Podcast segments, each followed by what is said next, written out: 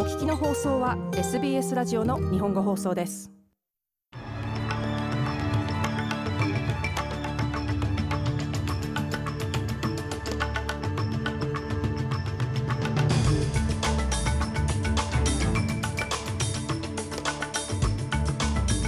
3月30日午後のニュースをシドニーから大場由美がお届けします。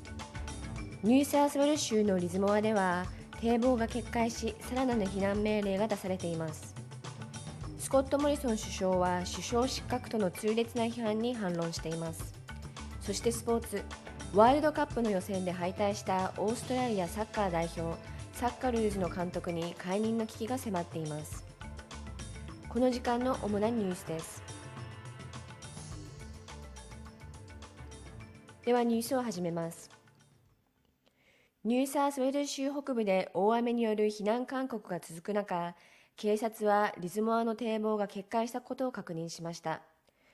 リズモアの中心部はこの24時間で2回目の避難を余儀なくされ水曜日の朝州の緊急サービス SES が住民に直ちに避難するよう呼びかけました。ステーフ・クック緊急サービス省はこの河川付近に住む住民は引き続き最新情報を入手し緊急サービスのアドバイスに従わなければならないと述べています。Uh, there are currently 10 evacuation orders in 現在10件の避難命令と8件の避難勧告が出されていますが、1日を通して変更される可能性があります。状況は急速に変化することもあるので、警戒を怠らず、必要に応じて移動できるようにしてください。ステフ・クック緊急サービス省でした。また、ポール・トゥール州副首相によると、ノーザンリバーズの一部地域では一晩で400ミリを超える降雨があり、このような異常気象は今後も続く可能性があると述べています。今後数ヶ月間は雨季が続くと予想されます。数週間後にまたこのような状況になるかもしれません。4月は州の多くの地域でかなり雨が多くなると予想されており、我々はこの困難な時期にこれらの地域と協力したいと思っています。ポール・トゥール州副首相でした。次のニュースです。スコット・モリソン首相は首相失格との痛烈な批判に反論しています。このコメントは辞任する自由党のコンチェタ・フィア・ラバンティ・ウェルズ上議員が火曜日の夜に議会演説で述べたものです。週末に上院の予備選挙で敗れたフィア・ラバンティ・ウェルズ上議員は、モリソン首相は狐と一緒に走り、猟犬と一緒に狩りをするのが得意で、道徳心を欠き、良心もないと主張しました。モリソン首相は SBS ニュースに対し、フィア・ラバンティ・ウェルズ議員には政府の独立調査プロセスを通じて懸念を表明するよう求めたと明かしました。週末に500人の自由党員がニューサウスウェールズ州の自由党の代表を決めるために集まったことにフィア・ラバンティ・ウェルズ議員はがっかりしているようです彼らはペイン上院議員とモラン上院議員を強く支持しフィア・ラバンティ・ウェルズ上議員は落選しましたヒューズ議員もよくご存知のように彼女は私の強力な支援を受けて別の機会では成功していますモリソン首相でした続いて連邦予算案に関連するニュースです。自然災害の専門家は、連邦政府予算では主に救援と復旧活動を対象としており、洪水や災害に対する長期的な対策に投資する重要な機会を逃したと考えています。非営利団体ミンダルーファンデーションは、自然災害はオーストラリア経済に毎年380億ドルの損失を与え、被災したコミュニティのメンタルヘルスに多大な損害を与えていると指摘しています。ミンダルーファンデーションの災害と洪水のリジリエンスイニシアティブのリーダーであるエイドリアン・ターナー氏は復興段階でより強くなることは重要だが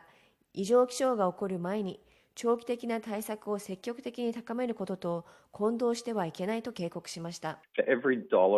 レジリエンスに1ドル投資するごとに対応と復旧に4ドルから11ドル節約することができるのです。これは全国的にも選挙争点のトップ3の一つです。どの政権が選ばれても政府がレジリエンスに焦点を当てて事後対応型から事前対応型にシフトすることを望みます。エイドリアン・ターナー氏でした。また、家庭内暴力を振るう男性を取り組む団体、ノートバイレンスは連邦予算案に盛り込まれた男性へのリファーレルサービスに対する1050万ドルの資金提供を歓迎しています。2022年の選挙公約に掲げられていたこの資金援助により、今後5年間、この団体はブリーフインタベンションサービスの専任カウンセラーを確保することができると述べています。CEO のジャッキー・ワット氏は SBS ニュースに対し、これらのサービスは暴力を行使する男性への早期介入に非常に有効であることが証明されており、今回の資金援助は彼らの教育をさらに進めるのに役立つと述べました。It's a win-win situation for、uh, us in our role of trying to prevent family violence. これは家族への暴力を防止することに努める私たちにとってとても有効なことです。この資金援助により私たちはより多くの男性に目を向け、耳を傾け、彼らの行動を改めることで女性や子供を守ることができるのです。ジャッキー・ワット氏でした。なお、家庭内暴力の行使に不安を感じる男性のためのアドバイスやカウンセリングは、メンズリファーレルサービス1300-766-491にお電話ください。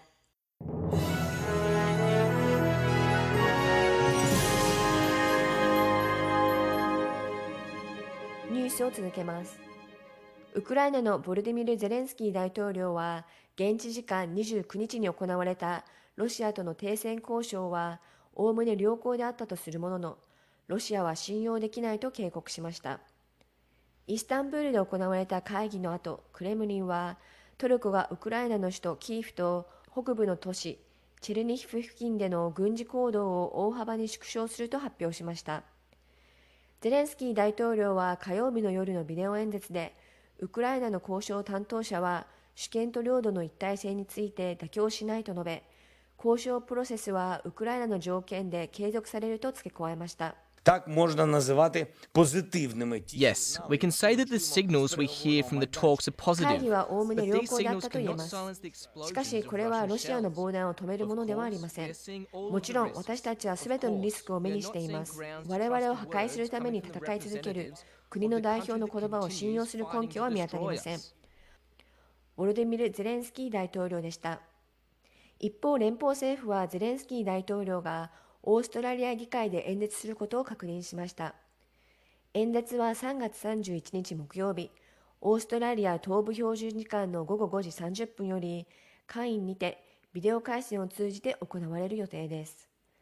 スコット・モリソン首相と野党のアンソニー・アルバニージー党首が大統領の演説に先立ち、冒頭の発言を行う予定です。最後にスポーツ、サッカー。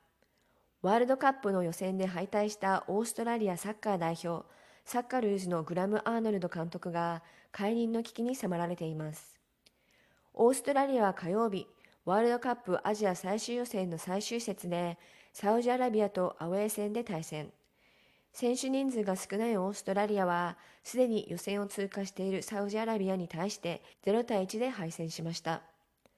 これによりオーストラリアは過去7回の予選で1勝しか挙げないまま6月のプレーオフに挑むことになります。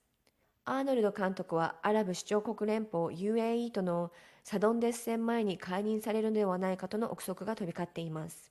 アーノルド監督は連敗を喫し、先週の日本戦では COVID-19 隔離規制に違反したとして罰金を課されるなど混乱を招いたため、フットボールオーストラリアが監督の立場を見直すことは間違いないとされています。以上3月30日午後のニュースでした。